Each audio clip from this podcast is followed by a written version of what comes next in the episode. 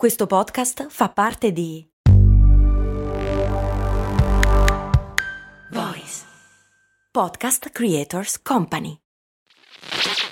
Ciao, sono Max Corona e prima di dedicare tutta la mia vita a raccontare le storie di tre marchi più famosi, volevo avere un fast food. Un fast food di zuppe per la precisione. Sì, sì, hai capito bene, un posto proprio come un vero e proprio fast food di hamburger, ma al posto dei panini vellutate e minestre. Avevo trovato anche un nome, So Up. Purtroppo non ho mai dato una vera occasione a questa idea. All'epoca lavoravo, dovevo pagare l'affitto, sapete, lasciare tutto per lanciare una startup mi sembrava un rischio troppo grande. Ed è un vero peccato che all'epoca non ci fosse un progetto come lo Startup Builder di Startup Gigs, che supporta anche questo ascolto. È un percorso pratico, concreto e flessibile che ti dà tutti gli strumenti per poter credere nella tua idea aumentando così la probabilità di successo, e che in 14 edizioni ha già incubato oltre 1000 progetti, supportato oltre 2000 persone e aiutato loro a raccogliere oltre 9 milioni di euro di finanziamento. Non è necessario lasciare il proprio lavoro e fare un salto nel vuoto per dar voce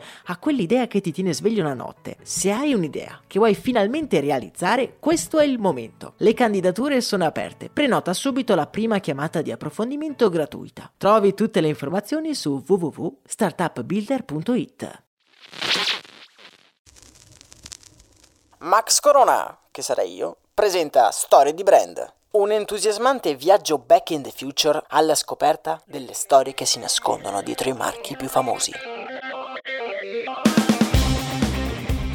Benvenuti miei cari viaggiatori e miei cari viaggiatrici nel tempo. Spero siate tutti pronti per il viaggio che ci porterà alla scoperta di uno degli oggetti più iconici del nostro secolo. Un oggetto che nasconde la vita di una donna tenace e fuori dal comune. Ma prima di partire con la nostra macchina del tempo, lasciatemi ringraziare lo sponsor che ha reso possibile questo viaggio, NordVPN. Ma come che cos'è NordVPN? NordVPN è un programmino che se installato sul vostro PC vi teletrasporta in un altro paese. Questo vi permette di avere un sacco di vantaggi. Per esempio, non vi è mai capitato di voler vedere un film presente sul catalogo statunitense di Netflix ma non sul catalogo italiano? Oppure di voler usufruire di prezzi agevolati riservati solo ad alcuni paesi? Ecco, con NordVPN vi basterà teletrasportarvi e il gioco è fatto. In più vi permette di avere sempre una connessione sicura e protetta dagli attacchi dei malintenzionati, cosa che spesso accade quando ci colleghiamo nei wifi pubblici. E per fare tutto questo NordVPN non influisce nemmeno sulla velocità della vostra connessione. Cliccando sul link in descrizione o andando su nordvpn.com sdb, tutti gli ascoltatori di Storia di Brand avranno la possibilità di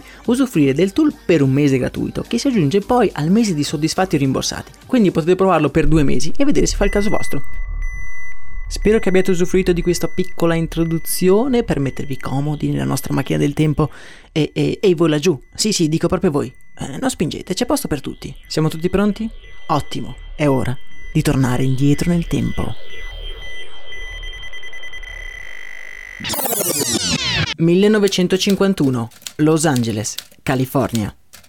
La nostra macchina del tempo ci ha trasportato all'interno di una normalissima casa della periferia di Los Angeles. Da quello che vediamo è una casa modesta ma ben curata. La casa sembra vuota, ma subito ci rendiamo conto che se tendiamo l'orecchio riusciamo a sentire degli strani rumori che sembrano provenire dalla prima stanza sulla destra. Con passo felpato ci avviciniamo alla porta, la scostiamo un pochino ed entriamo. Nascosta in un angolino c'è una bambina che con delle grosse forbici sta ritagliando un'immagine da una rivista. Dal suo volto possiamo percepire l'estenuante concentrazione nel seguire accuratamente tutti i bordi della sagoma di quella che ci sembra essere una giovane attrice. Beh, deve sbrigarsi. Sa che non ha il permesso di utilizzare quelle forbici.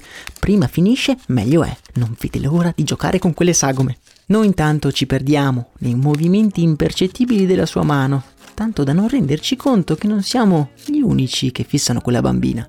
Da dietro la porta che abbiamo aperto, un occhio vigile osserva con attenzione le azioni della bambina. È sua madre. Lo sguardo della donna intercetta quello della figlia, che con uno scatto nasconde le forbici sotto il vestitino. Però ormai è troppo tardi, è stata scoperta. Prima che noi possiamo chiederci chi effettivamente siano queste due persone, i contorni di questa realtà si deformano. Bravi, avete indovinato. È la nostra macchina del tempo che ci porta di nuovo indietro nel tempo.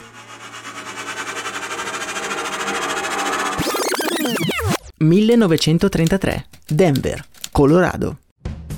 La nostra macchina del tempo ci ha trasportato in una sala da ballo di periferia, piena di giovani che chiusi nei loro vestiti eleganti ballano lo swing. La nostra attenzione è però catturata da un ragazzo che non sta ballando come tutti gli altri. È appoggiato al muro, ma fissa un punto preciso dall'altro capo della sala. Incuriositi seguiamo il suo sguardo, ma sembra proprio essere rivolto verso una ragazza in particolare, una delle poche che non sta ballando, e con sguardo pratico sta sistemando il cibo sopra un tavolo. Ha i capelli raccolti e malgrado la sua bassa statura emana una fierezza che la fa sembrare molto più alta. La ragazza che stiamo osservando percepisce l'insistente sguardo del ragazzo e con tutto il cuore pensa Spero solo che non venga qua a chiedermi di ballare. Ma com'è facile intuire proprio mentre quel pensiero si disegna nella sua mente?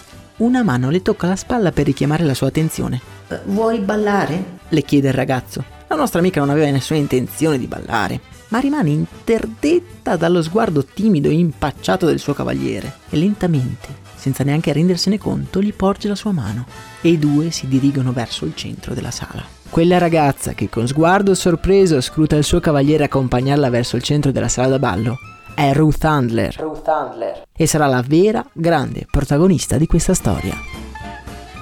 Ruth in realtà di cognome fa Masco e proviene da una famiglia di emigrati ebrei polacchi che si sono stabiliti a Denver in cerca di fortuna. Ruth fa parte della terza generazione e ormai la famiglia si è stabilizzata e lei vede nel futuro una grande opportunità di indipendenza. Ma torniamo a quella festa in cui noi abbiamo conosciuto la nostra protagonista. È stata proprio lei ad organizzarla e si era ripromessa di non subire distrazioni per assicurarsi che la festa potesse procedere al meglio. Quel ragazzo non lo aveva proprio previsto. E quel ragazzo non è un ragazzo qualsiasi, è Elliot Handler. E lui ancora non lo sa, ma la donna al suo fianco lo renderà uno dei businessmen più influenti del XX secolo. Ma andiamo con ordine. I due cominciano a frequentarsi e Ruth trova un lavoro alla Paramount ad Hollywood. È tanto decisa a percorrere la sua carriera che il buon Elliot si trasferisce proprio in California, ufficialmente per frequentare una prestigiosa scuola di design. Ma noi lo sappiamo perché lo ha fatto, ma per seguire Ruth, ovviamente. I due si intendono alla perfezione, anzi sono proprio complementari. Spigliata e decisa Ruth, timido e gentile Elliot. Stanno talmente bene insieme che decidono di sposarsi e di cominciare un'avventura imprenditoriale assieme. Ruth crede in maniera assoluta nelle capacità da designer di Elliot e ancora di più crede nelle sue capacità da venditrice. Elliot sperimenta un nuovo materiale, il plexiglass, per realizzare delle piccole cornici. Ruth vede del potenziale in quel sì semplice ma molto resistente materiale e il contemporaneo scoppio della seconda guerra mondiale porta il governo degli Stati Uniti a testare materiali diversi dal metallo. E così la microscopica azienda di Ruth ed Elliot diventa uno dei fornitori della famosa Douglas Aircraft Company. Come abbiamo imparato dai nostri viaggi nel tempo, anche le storie più importanti vengono messe a dura prova. La guerra scombina i piani dei nostri protagonisti. L'azienda è costretta a chiudere, ma la nostra Ruth non ha certo perso il suo sguardo deciso e come un soldato in missione si guarda attorno convinta di trovare una nuova opportunità per la propria famiglia.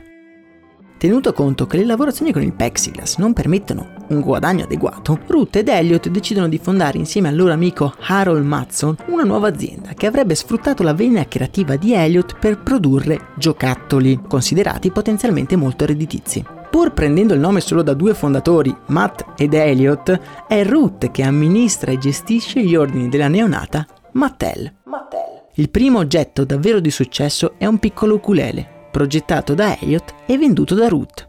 Eccola lì, la nostra Ruthie, con un piglio sbrigativo stringe mani e incassa succulenti accordi.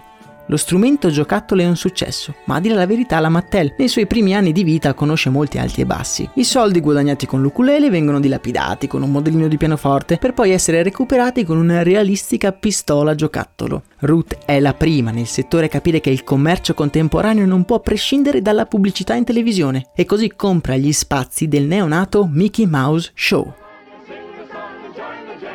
È un grosso investimento, ma è tutti i bambini del paese guarderanno quello show. Nel frattempo, un'altra sorpresa, questa volta positiva, sconvolge di nuovo le vite dei nostri protagonisti. Ruth aspetta una bambina e Elliot insiste perché si prenda un periodo di riposo, ma una volta guardata negli occhi capisce che è come parlare al vento. Ruth vive per stare nell'occhio del ciclone, consapevole che essendo l'unica donna in un mare di squali, deve faticare e lottare il triplo di tutti se non vuole perdere neanche un centimetro. E quando è costretta a letto per le complicazioni del parto, il cuore di Ruth non può che essere diviso tra l'amore sconfinato per la neonata Barbara e la voglia di tornare sul campo a lottare. La fama della Mattel cresce, così come quella della donna che ne gestisce gli interessi. Ruth Handler, l'unica donna nel business, è conosciuta da tutti. Ruth passa molto tempo in ufficio e anche se cerca di essere a casa tutte le sere per cena, non riesce ad essere una costante presenza per la figlia Barbara, che molto spesso gioca da sola in camera sua. Un giorno Ruth decide di uscire prima dall'ufficio e di concedersi del tempo con sua figlia. Sente che si stanno allontanando troppo. La macchina accosta e la vediamo entrare in una casa sobria, ma ben curata. È la stessa che abbiamo conosciuto all'inizio del nostro viaggio. Entra e si dirige verso la camera della figlia. Sbircia dalla porta e la vede ritagliare delle figure da una rivista. Ha delle forbici molto grandi in mano. Entra decisa, pronta a togliere quell'arma dalla sua bambina, ma mentre si avvicina si rende conto di quello che sta facendo Barbara. Ha una pila di bambole bebè accantonate sul letto, eppure si sta impegnando come mai prima per ritagliare delle foto per poterci giocare. Ruth ha un'illuminazione. Barbara non vuole giocare a fare la mamma. Lei vuole essere grande, vuole essere un'attrice, una modella, magari anche un astronauta. Quel pomeriggio Ruth gioca con la figlia, ma la mente è rapita da un altro pensiero. Costruire una bambola con le fattezze di un'adulta che possa servire la fantasia delle bambine. Delle bambine che vogliono diventare grandi.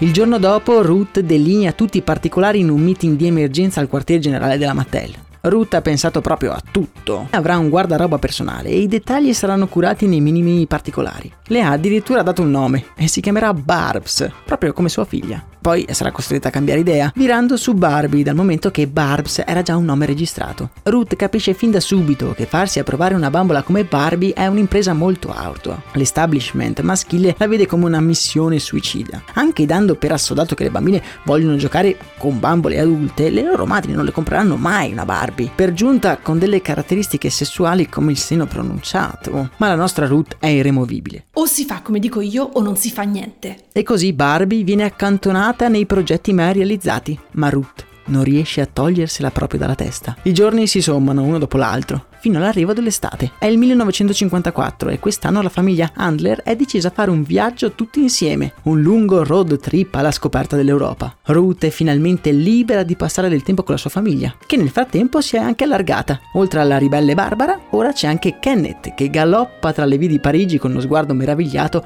guarda le vetrine dei bistrò. La famiglia Handler spende settimane bellissime, passando da Londra a Parigi fino ad arrivare al lago di Losanna. Ed eccole lì che si aggirano per la città svizzera, prima di risalire sul treno in direzione di Venezia. Per Ruth quella non è una passeggiata come tutte le altre. Nella cittadina svizzera c'è un negozio che da sempre suscita la sua curiosità. È il laboratorio del famoso giocattolaio Franz Karl Weber. Arrivati alla destinazione, il piccolo Kenneth però non vuole assolutamente entrare nel negozio e Ruth è costretta a rimanere fuori con lui per poterlo calmare. Intanto Barbara e il padre Elliot si addentrano nel laboratorio delle meraviglie. Dai Ken, vedrai che ti piacerà. Prova a convincerlo Ruth, ma ah, Ken è irremovibile. Il piccolo si attacca alla vetrina senza nessuna voglia di staccarsi. Ruth si perde nell'osservare il figlio che sulle punte cerca di sbirciare impaurito le cose presenti in vetrina. C'è un bellissimo tamburo colorato, un treno di legno in miniatura, delle bambole e...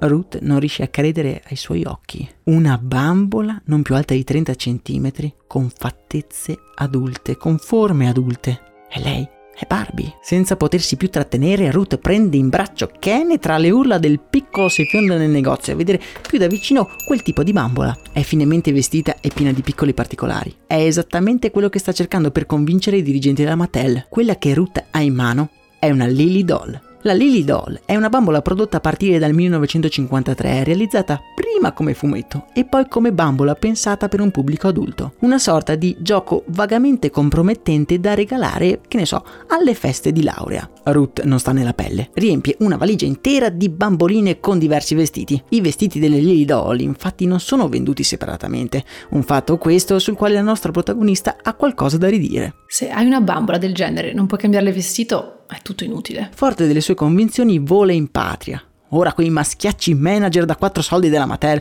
le avrebbero dato retta. È una furia. Elliot capisce che non c'è più niente da fare. Se la sua Ruthie si è messa in testa di fare una bambola del genere, era davvero difficile distoglierla da quella missione. Ma qualcosa in quell'idea non lo convince. Quella Lily Doll non sembra proprio una bambola per bambine. Ruth è di tutt'altro avviso. Le bambine vogliono essere grandi, vogliono immaginarsi in situazioni della vita adulta e devono avere un mezzo per poter dare sfogo alla loro fantasia. L'obiezione principale che gli viene fatta è la componente sessuale della bambola, che è molto pronunciata. Ma anche quello, secondo Ruth, non è un vero problema. Anzi, ma andiamo con ordine, perché la prima cosa da fare è realizzarla. La Lily Doll è un bel giocattolo, ma sicuramente migliorabile. E se si vuole fare su larga scala, si deve assolutamente cambiare sia la meccanica che i materiali.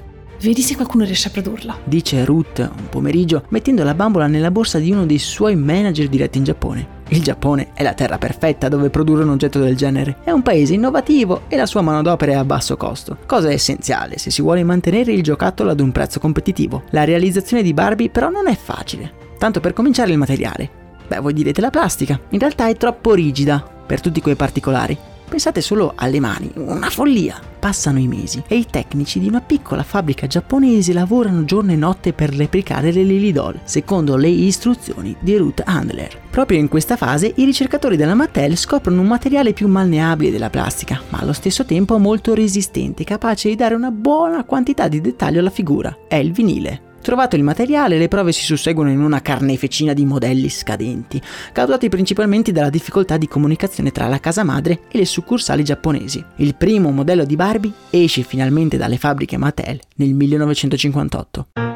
A dire la verità non è ancora una Barbie a tutti gli effetti, è più un freddo manichino, senza faccia, senza occhi, senza capelli e soprattutto senza vestiti. Ruth è convinta che in un prodotto del genere siano proprio i dettagli a fare la differenza. Arruola nella sua squadra una truccatrice di Hollywood per definire acconciature e trucco, e delle stiliste si susseguono per fornire alla bambola un corredo invidiabile e alla moda. Passano tre anni e Ruth è concentrata anima e corpo sul progetto che le farà risplendere nel firmamento del business americano. Sarà la sua grande rivincita ha occhi solo per lei, per la sua Barbie. Ma in tutte queste attenzioni c'è un'altra Barbie, in carne ed ossa, che si sta allontanando sempre di più da lei. Ciao, sono sempre io, Max Corona, e ormai da anni racconto storie di brand.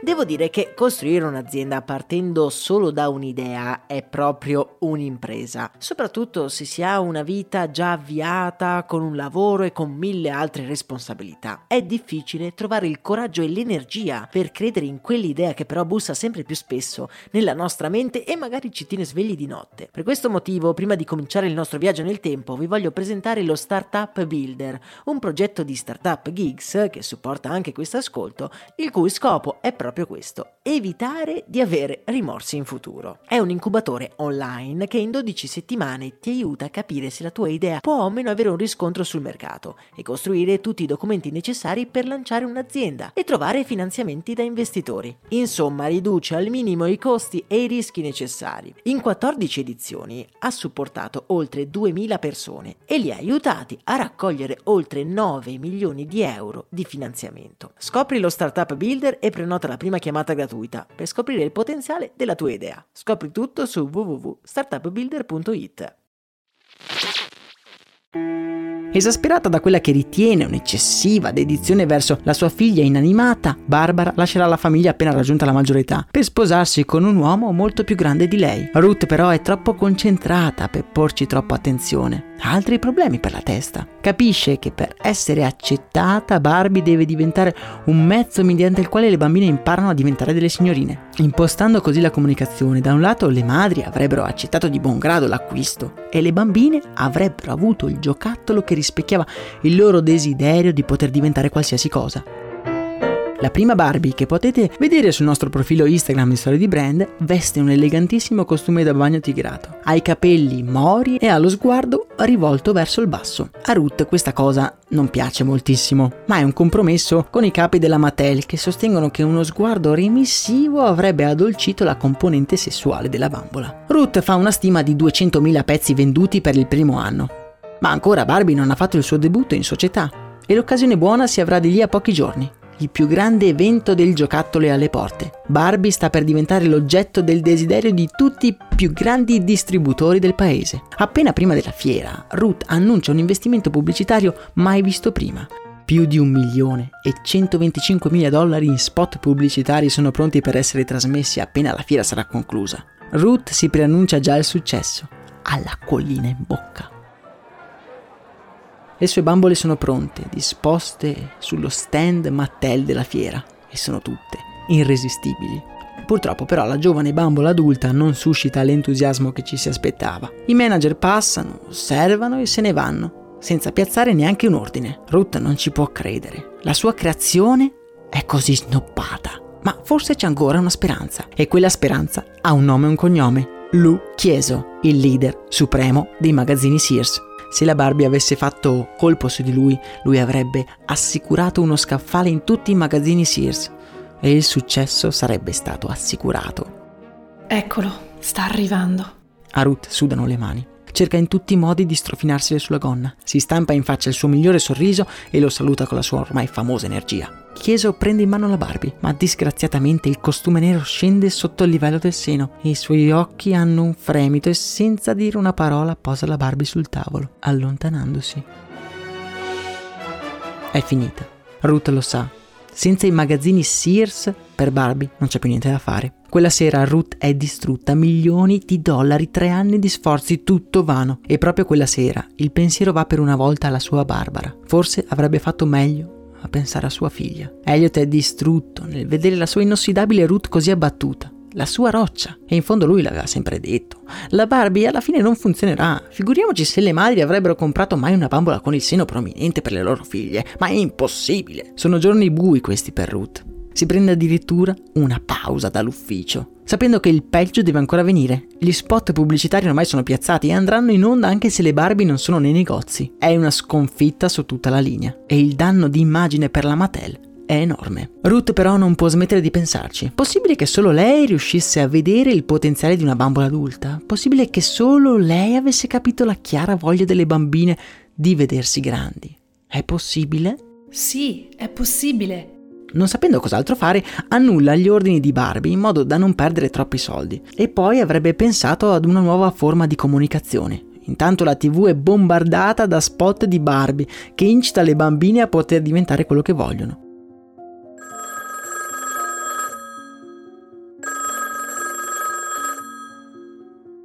Una mattina il telefono squilla impertinente negli uffici della Mattel. Ruth si sveglia di soprassalto è rimasta a revisionare le previsioni di vendita per tutta la notte ed è rimasta sola in ufficio. Eh, pronto, parlo con la Mattel? Vorrei ordinare delle Barbie. È da ieri che me ne chiedono un sacco. Ruth si risveglia dal suo torpore. U- un ordine? Un lento sorriso le si disegna sulla faccia. Beh, allora non aveva tutti i torti. A dire la verità è un ordine molto piccolo, ma tanto basta per festeggiarlo. Si mette il cappotto, è pronta a correre a casa a dirlo ad Elliot. Sta per uscire quando il telefono non smette mai di squillare. Ed è così per giorni. Le bambine avevano deciso, vogliono diventare grandi, vogliono far volare la loro fantasia e per farlo vogliono una Barbie. E le madri, volenti o nolenti, le dovranno accontentare. Da un giorno all'altro la Mater si trova a dover fronteggiare il problema inverso. Prima l'eccessiva produzione, poi l'eccessiva domanda. Ci vorranno tre lunghi anni prima che la Mattel riuscirà a tornare in pari con gli ordini e stare al passo con la domanda il successo ingigantito dalla portata pubblicitaria è esponenziale. Le case d'America e non solo si riempiono di Barbie e tutte in fila si apprestano a conquistare il mondo. Ruth però non è ancora soddisfatta. Quello sguardo remissivo proprio non riesce a sopportarlo. È la sua bambola. E la bambola di Ruth Handler non guarda mai in basso. Lo sguardo è importante e lei deve guardare avanti con fierezza. Da quel giorno Barbie ti fissa dritto negli occhi e sulle sue spalle mingherline la Mattel è anche stata quotata in borsa, diventando una delle aziende più di successo del XX secolo. Ruth ed Elliot continueranno per anni a guidare l'azienda, cercando sempre di far convivere la vena creativa di Elliot e la straordinaria dote manageriale di leadership di Ruth. Come tutti sappiamo, la nostra amica realizzerà anche la versione maschile di Barbie, prendendo in prestito il nome del suo secondo genito Kenneth, una cosa che lui farà fatica a perdonare alla madre. Come è facile intuire, Ruth non perse mai lo sguardo fiero e sicuro che abbiamo imparato a conoscere fin da quel giorno in quella festa ebraica. Ma questo non significa che non abbia dovuto lottare per mantenerlo. La prova più difficile la deve affrontare all'inizio degli anni 70, nel pieno del boom delle Barbie. Mentre si sta insaponando il corpo, scopre una piccola protuberanza sotto il seno. I medici danno un responso negativo.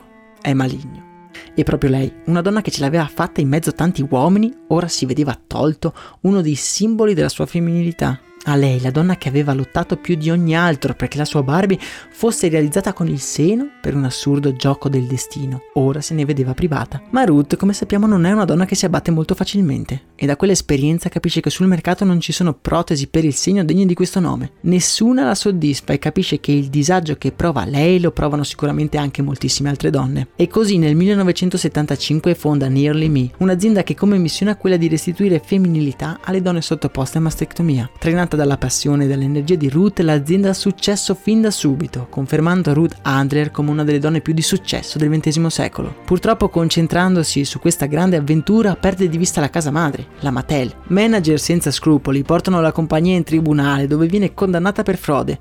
Al riguardo Ruth dirà Siamo colpevoli. Abbiamo perso di vista chi c'era in azienda e questa è una nostra responsabilità.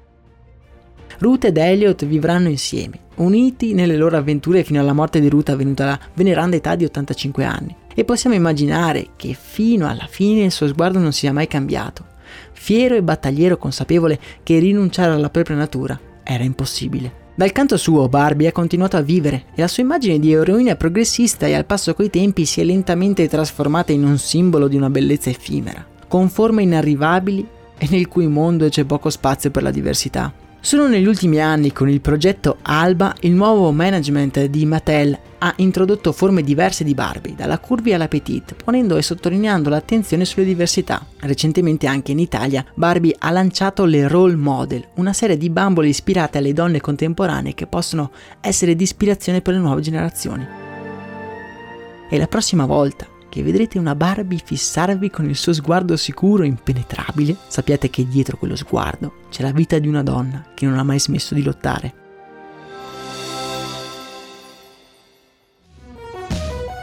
La voce di Ruth Handler mi è stata prestata da Ines, coautrice di un altro podcast che vi invito caldamente ad ascoltare. Si chiama Made It ed è un podcast tutto al femminile in cui Ines, insieme alla sua amica e collega Camilla, vanno ad intervistare gli italiani e le italiane che hanno creato o fondato qualcosa di straordinario, in modo da trasmettere positività e dare quella spinta in più a tutti quelli che vogliono mettersi in gioco. Trovate il link al loro podcast Made It nella descrizione di questo episodio. Vi ricordo che tutti gli argomenti trattati in questo episodio saranno approfonditi in tutti i canali di Storie di Brand. Quindi se volete approfondire la figura di Ruth o analizzare insieme a noi l'importanza di Barbie nella società contemporanea, passate a trovarci sia su Instagram che su Telegram. Io vi ringrazio per l'ascolto. Nella speranza di risentirci presto, vi auguro una serena continuazione delle vostre vite. Io sono Max Corona e questo, come sapete bene, è Storie di Brand.